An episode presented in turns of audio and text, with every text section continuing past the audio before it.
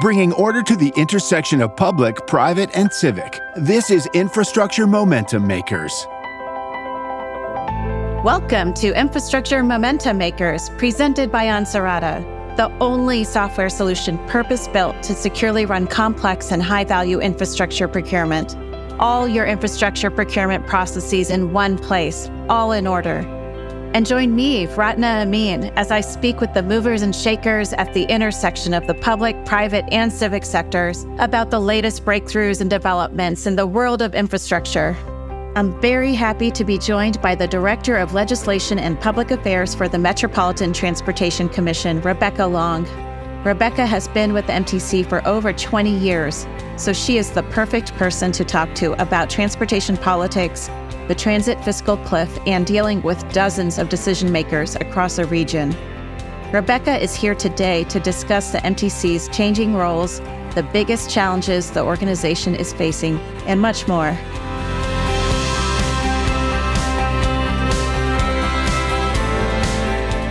Well, thanks so much for joining us, Rebecca. Welcome to the show. Thank you. So, you are the Director of Legislation and Public Affairs at the Metropolitan Transportation Commission. Tell us a little bit about what that means and then what an average day or week is like for you in this role. Well, the Metropolitan Transportation Commission is the San Francisco Bay Area's metropolitan planning organization. And I'm sure many of your listeners are familiar with that. Um, we administer a lot of federal funds as well as state funds. And we, most importantly, do the long range regional transportation plan. In California, that also includes a big focus on climate change. So that also serves as what's called the Sustainable Communities Strategy. So a lot of our thinking in the planning space is around how can we design our land use and make infrastructure investments that are going to put us on a trajectory to reduce greenhouse gas emissions according to the state's goals. So that's just a little bit about the agency. We have many hats. And my role as Director of Legislation and Public Affairs is really overseeing three key bodies of work, which is communications, public engagement, and advocacy. Oh, that's a really big portfolio. So, what's an average day or week like for you in this role and overseeing those functions? To be honest, it's a lot of meetings. One thing I've certainly noticed is as my career has shifted more from an individual contributor level to a more managerial, supervisorial level, the meetings just grow exponentially. And so, whether it's meetings with my whole team, which is about two dozen folks, we meet once a week, or direct one on ones, or meeting with the executive team, other directors, our board members, it just seems like it's very hard to carve out time in a given week to actually do the work. A lot of it is on Zoom these days, increasingly meet, more meetings in person, which I definitely enjoy. I'm going up to Sacramento at least once a year. We go to DC. So, had a great visit in March in Washington. So, quite a lot of meetings with elected officials as well. And then also just partners, right? We're doing a ton of collaborating with key stakeholders in the advocacy space right now. So, those external meetings are probably the most fun. That's great to hear. So you've been with MTC for over 20 years. Rebecca and I can remember when you were relatively new there, and I was relatively new in my career. What has that journey been like for you? What have you learned? What are the benefits of staying? I think we're in a time where there's a lot of leaving going on, quiet leaving, not quiet leaving, trying something new, giving up. That's what I hear a lot of. And or I'm excited to go try this new thing or take a jump. And you stuck with something and I'm so excited to see you're directing this division now. Yeah, what have you learned over the years from staying at MTC? Yeah, it's fascinating, and I don't feel like I've I fully you know figured out that answer yet. Maybe it's something I'll figure out in retirement. But one thing I've learned is that at an agency like MTC, and this is probably the case for for any MPO, particularly in California, the nature of the work continuously changes. And so while my beginning at MTC was really focused in legislative affairs and analysis. And I was basically the, the main staff person reviewing bills in Sacramento, looking at the federal budget and, and figuring out where to engage.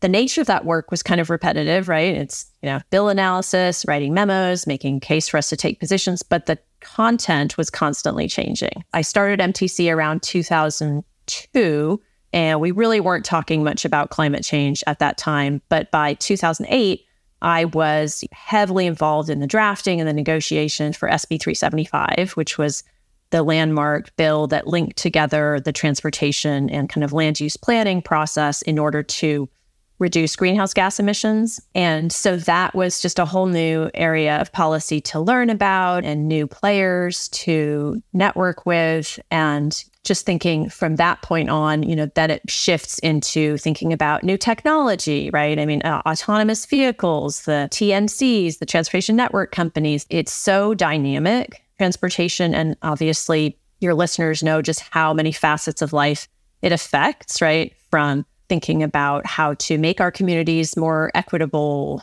safety, economic development, right? There's just so many dimensions to it. And, and I feel like I've just kind of been along for the ride of what is the latest policy focus, whether at the state level or the national level, and oftentimes really getting to help shape that. So that has been really fun. And I feel very fortunate that I had basically the same boss for about 18 years. And he really gave me a lot of freedom to pursue the things that I thought were the most important, where MTC could make the biggest difference. And so I got to kind of develop my own passion projects, as it were, through legislation and see things from start to finish, work on legislation from the concept all the way through to the end of getting them signed by the governor and then see them implemented. So that's it's been really fun. I feel like that's a great advertisement to work in governmental affairs for people who love variety and also want to see things through over time.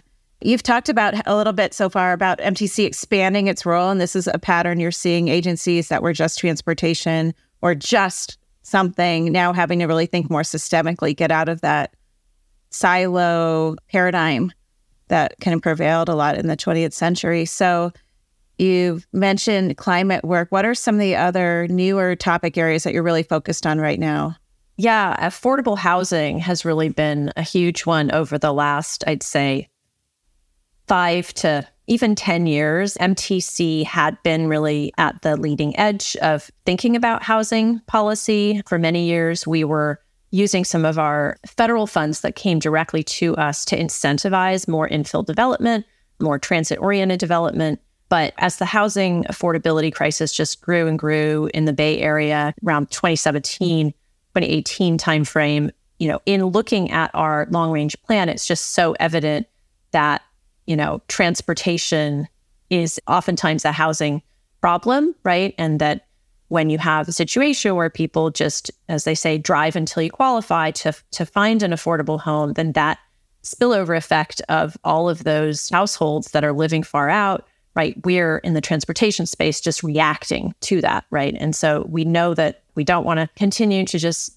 promote urban sprawl. And so we put together a blue ribbon panel that was known as the CASA Compact, uh, both MTC and our affiliate agency, the Association of Bay Area Governments. And we pulled together basically all the strange bedfellows of the business community and equity advocates and developers and local government to basically identify okay, if we're really going to make a difference in housing affordability in the Bay Area, what is it going to take? And that was a big two year effort that led to some very clear recommendations that many of which were enacted in Sacramento. And a, a very important one of those was establishing the Bay Area Housing Finance Authority, or BAHFA, which is a new legal entity. It has the same board as MTC, but it's a separate hat and it has the same staff as MTC. But thankfully, we got some funding from the state to basically staff up, at least on a limited term basis. So now we have a team of about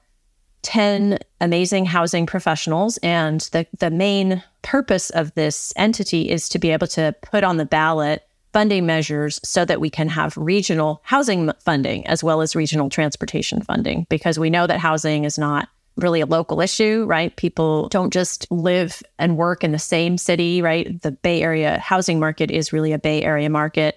And to address the huge funding shortage to build affordable housing, we have to bring some other resources to the table. So we're gearing up to put a measure on the ballot in 2024. We now have that authority to do that.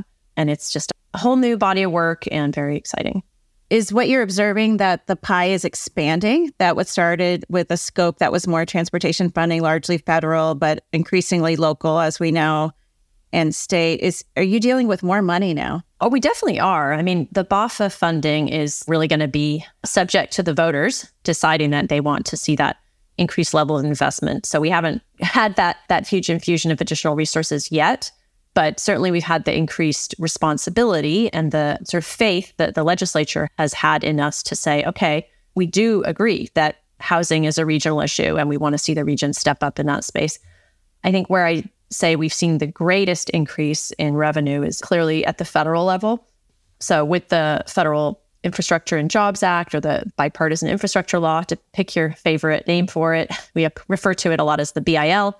That is really an amazing historic package. And what's particularly unique about it is how much of the funding is discretionary. So we did see quite a lot of growth in the formula programs, particularly on the transit side, which was great.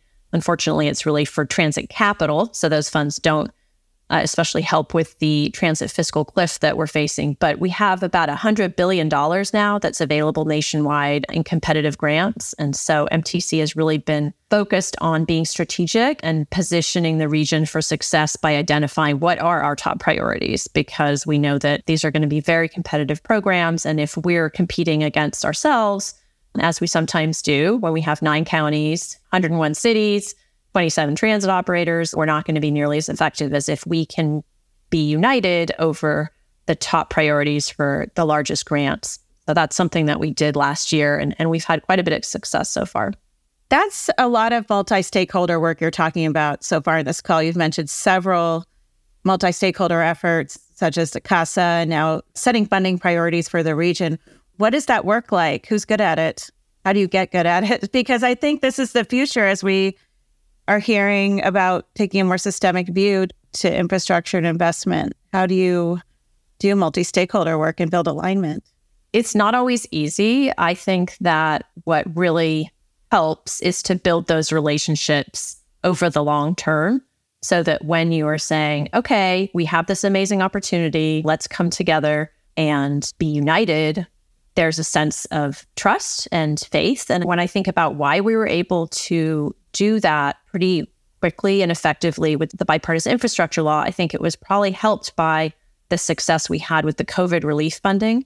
So Congress gave the Bay Area four and a half billion dollars to sustain transit operations since, you know, the start of the pandemic through three separate acts. I mean, it was truly remarkable and just hats off to, you know, Speaker Emerita Pelosi and the California delegation. I mean, it really is just remarkable how much they quickly recognize that, oh my gosh, you know, this is a game changer for transit. And if we want these systems to stay afloat, we have to step up. Nobody else is going to.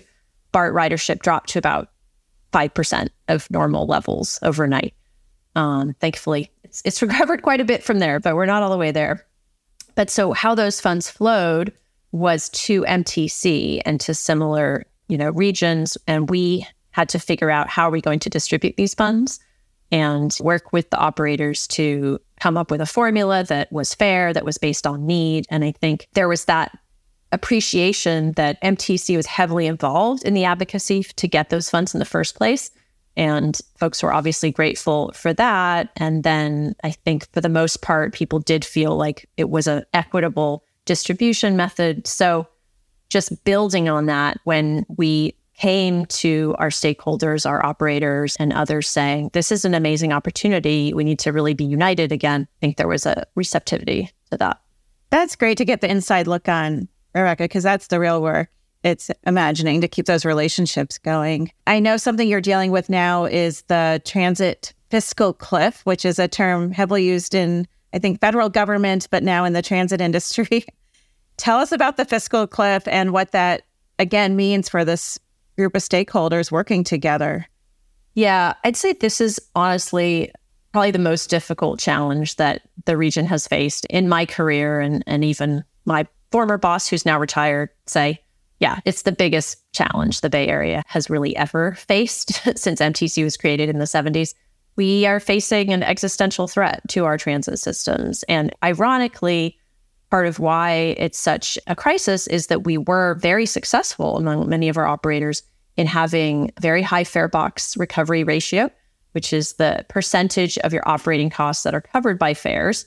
That has long been viewed as kind of the metric of success for transit from a sort of efficiency standpoint. So, for example, BART was around 65%, sometimes even 70%. Caltrain, I think even a bit higher. Caltrain is a big commuter railroad in the region. And those systems, those commute focused systems, are the ones that have seen the greatest drop in ridership due to work from home. So it's just a double whammy. And, and those systems are BART is around 40% pre COVID ridership. Caltrain, I think, is around 30, 35%.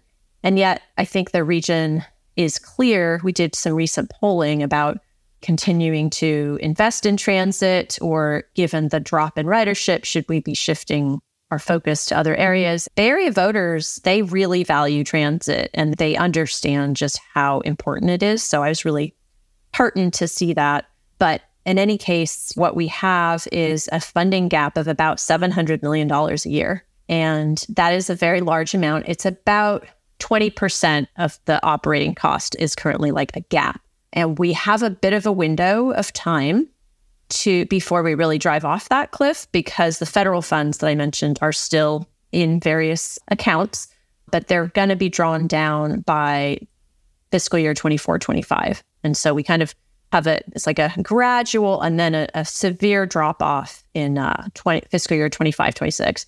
So that's been our case to the legislature in Sacramento this year is that Congress stepped up.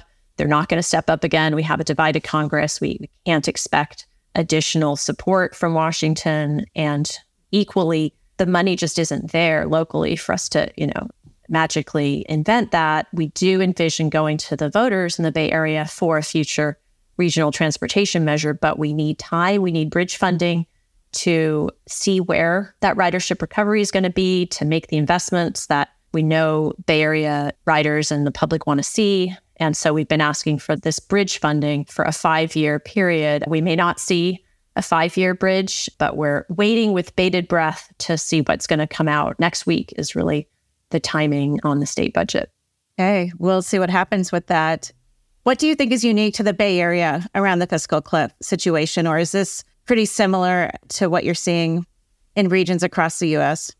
Most large operators across the country are facing some type of a fiscal cliff because I don't believe any large system is anything close to 100% of their pre COVID ridership. And even those that are, you know, what we've seen with inflation is that costs are significantly outpacing the growth in regular revenue. So we're not especially unique. LA Metro, for example, the largest operator in California, they also have a multi hundreds of millions of dollar deficit starting in, in 24, 25. But I do think one of the things that makes us uniquely vulnerable is what I mentioned before that we had such a high fare box ratio. And so we had so many commuters who now aren't required to commute. They're not required to go into the office taking transit previously you know, a lot of our transit systems aren't used by as many choice riders as they are in the Bay Area. And so they actually haven't seen, you know, as much of a change because if transit was your only mode of travel, didn't have a car,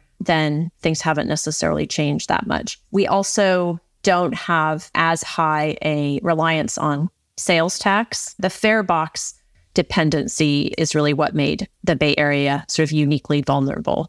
And so that is, I think, we, we talk a lot about the transit business model. We need to reinvent it. Obviously, we want to bring back riders. And so we certainly hope that fare box recovery ratio is going to go up again. But realistically, we're going to need to find some supplemental sources of, of funding to close the gap as well. Interesting. It's great to hear folks talk about a business model in transit. When I was working on some of those issues a while ago, a lot of folks said transit's not a business. Just don't bring those tools to the table. We don't really have customers. And it's interesting to see the balance between seeing as a business with customers versus a generic public service. And I've seen more and more debate around that. When you think of it as a public service, making it more equitable and accessible to everybody, what are the strategies around that to make the case that it's available to everybody? You know, it's not just for affluent commuters. I think where MTC's focus has really been, and I would say the Bay Area as a whole, is on improving the experience for the customer. That is our sort of North Star right now. We're thinking about many of the ideas that you have championed for a long time, Ratna, in your prior life, as things like fare integration, mapping and wayfinding to create a more harmonious experience. And so, you know, we just very much recognize benefits of transit are really realized by the more people who use it, right? That is the sort of the point of transit. So we have to be making it a more attractive proposition for people. In terms of access for everybody, one of the initiatives that we've been expanding is our Clipper Start program. And so that's using our smart card Clipper, which is available in your digital wallet. So not just a plastic card anymore, but that is a discount for low income transit riders. So as we think about how to address the funding challenges, fares are likely to be continue to be a very vital piece of that puzzle, but making it more accessible so that fares aren't as burdensome for those who really do need a more affordable mode of travel. And so BART has recently agreed to go from a 20% fare discount on Clipper Start to 50%. Uh, many other operators are already at 50%. So, yeah, we're really trying to make sure that through transit, we can make living in the Bay Area more affordable. Oh, those are big changes. I know one of the challenges to doing that work has been the sheer size of the region. There are nine counties, 101 cities, as you well know. And it's an enormous geographic area. I've many times put it side by side with other regions. It's the size of half of England. You can't even compare it to the London region or other big cosmopolitan areas. How does that impact the work? I know when COVID started and folks had to stay home, it was easier in a way because it's such a big region to traverse and convene. But I'm sure that hampered the work too. How do you overcome the sheer geographic size of the Bay Area region. I do think that the transition to remote meetings does make it easier to connect more, you know, with South Bay colleagues and North Bay colleagues and not have to spend the entire day traveling. I think if I had more time in my day, I would love to get out more and do more tours in the South Bay, do more visits in the North Bay. I think it is challenging to have a tangible understanding of what all those unique challenges are across the region. I guess how we do that is really through our board structure, right? I mean, our board is comprised of local elected officials from each of the counties, with the smaller, more rural counties each having one seat, and the more urban, highly densely populated areas having two to three seats. So that perspective of all those different parts of the region is definitely brought forward through our board. Thinking about the future, First of all, if you could wave a magic wand and pass one piece of legislation for the good of MTC, what would it be? That would just be addressing the transit funding shortfall. If we knew that we had enough resources to sustain the transit service that we have right now and to just keep that going, we would be able to put so much more energy into improving the experience. And right now, we have so many resources at the transit agencies, at the transit executive level at MTC that are just focused on playing defense and trying to protect what we have rather than thinking forward and making improvements. So that would be my wish is address this fiscal cliff. That's a great wish. It's interesting to hear you talk about the resources. We don't always see how things are getting reallocated from the main purpose, which is to put the service out for folks and make it better every day.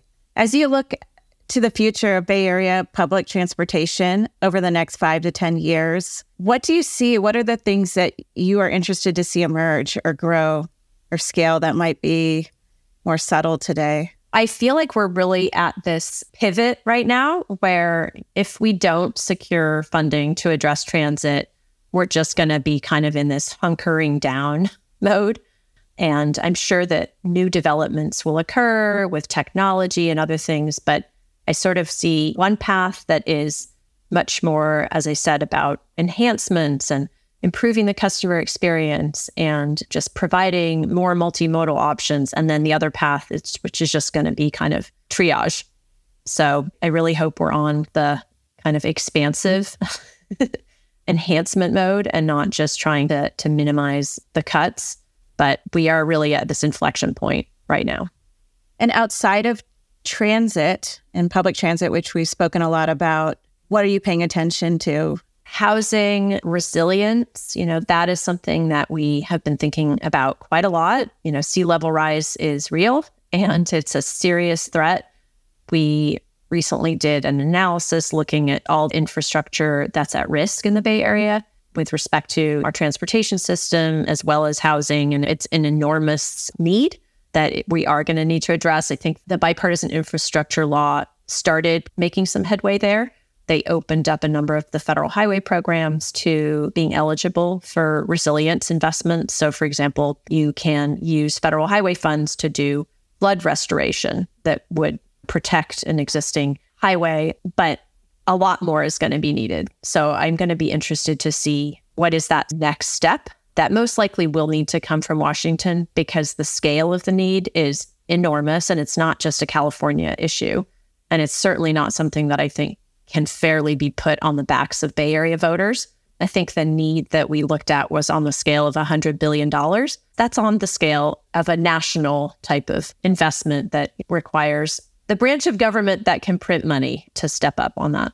Yeah, we should be paying attention to that, which is on the horizon, which is the need for resilience in infrastructure. I'm going to ask the final two questions we ask everybody. So, first of all, managing major infrastructure projects and programs can be a stressful ordeal, as you've indicated. Where do you find order in the chaos? I don't feel like I personally manage infrastructure projects, but where I find order in the chaos in general of my career is probably through exercise. Listening to podcasts. I'm a pretty avid cyclist and swimmer. And as long as I can get in my good workout, I can pretty much tackle whatever is ahead for the day. Yeah, that's a great tip for folks who want to work in this space. And one last question before I let you go Is there any major infrastructure project or place anywhere in the world that's on your bucket list to go and see one day? You know, I have to say it's that project that is still under construction, but I very much look forward to stepping onto a high speed rail train at the Transbay Transit Center, the Salesforce Transit Center in San Francisco, and getting to ride high speed rail in California. So I hope that comes true before the end of my lifetime. I know you're not the only one who's excited about that opportunity. Our guest today, once again, was Director of Legislation and Public Affairs for the MTC, Rebecca Long. Thanks so much for joining us, Rebecca, and sharing an inside look at the MTC. It's been a real pleasure. And thank you all once again for listening to our show. If you're enjoying it, please make sure to leave a review so more people can find us. Until next time, I'm Ratna Amin, and this has been Infrastructure Momentum Makers, presented by Ansarada.